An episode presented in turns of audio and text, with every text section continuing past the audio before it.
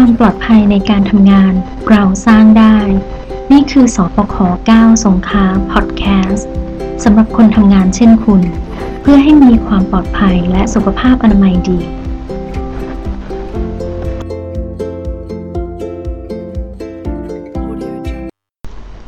วันนี้คุณอยู่กับดิฉันนางสาวปัทวันสังช่วย นักวิชาการรายงานชำนาญการ ศูนย์ความปลอดภัยในการทำงานเขต 9 สงขลาค่ะ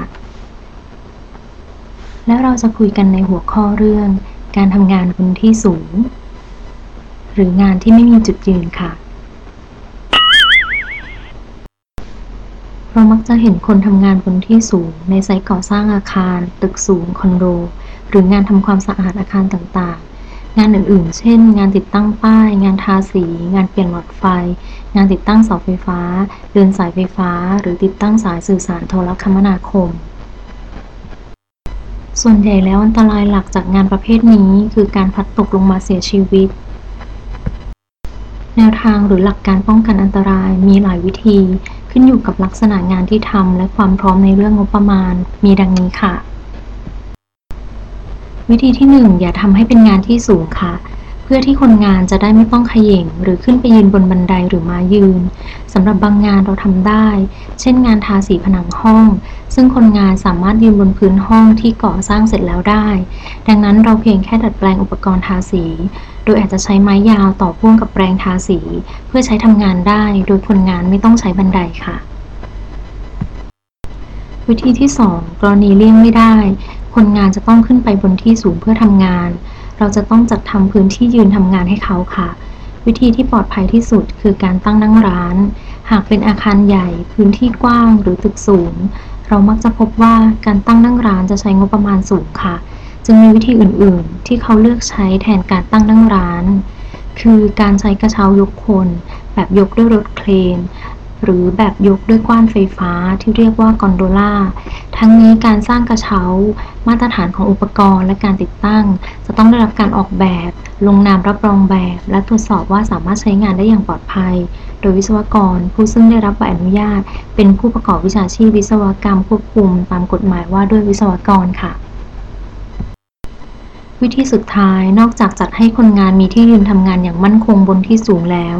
เราต้องมีการป้องกันเพิ่มเติมด้วยค่ะ หลักการคร่าวๆ 2 อย่างคือ 1. ป้องกันการตก และ 2. อาจยอมให้ตกได้ แต่ป้องกันไม่ให้ตกกระแทกพื้นค่ะ การป้องกันการตกมีหลายวิธีค่ะ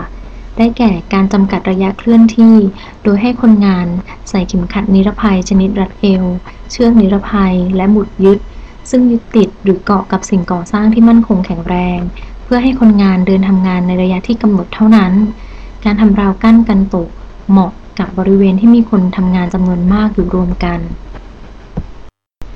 การป้องกันไม่ให้ตกกระแทกพื้นมีหลายวิธีเช่นกันค่ะ ได้แก่การให้คนงานใส่เข็มขัดนิรภัยชนิดเต็มตัว เชือกนิรภัย สายช่วยชีวิต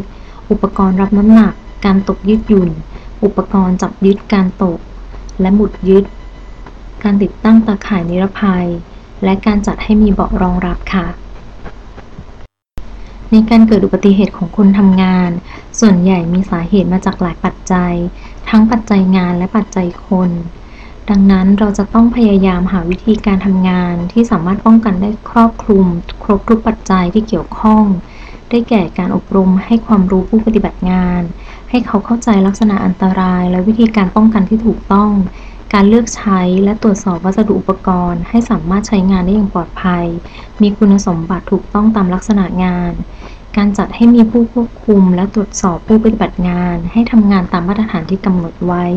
ตลอดจนผู้บริหาร ให้ทรัพยากรที่เพียงพอทางด้านงบประมาณ บุคลากร เพื่อดำเนินงานได้อย่างปลอดภัย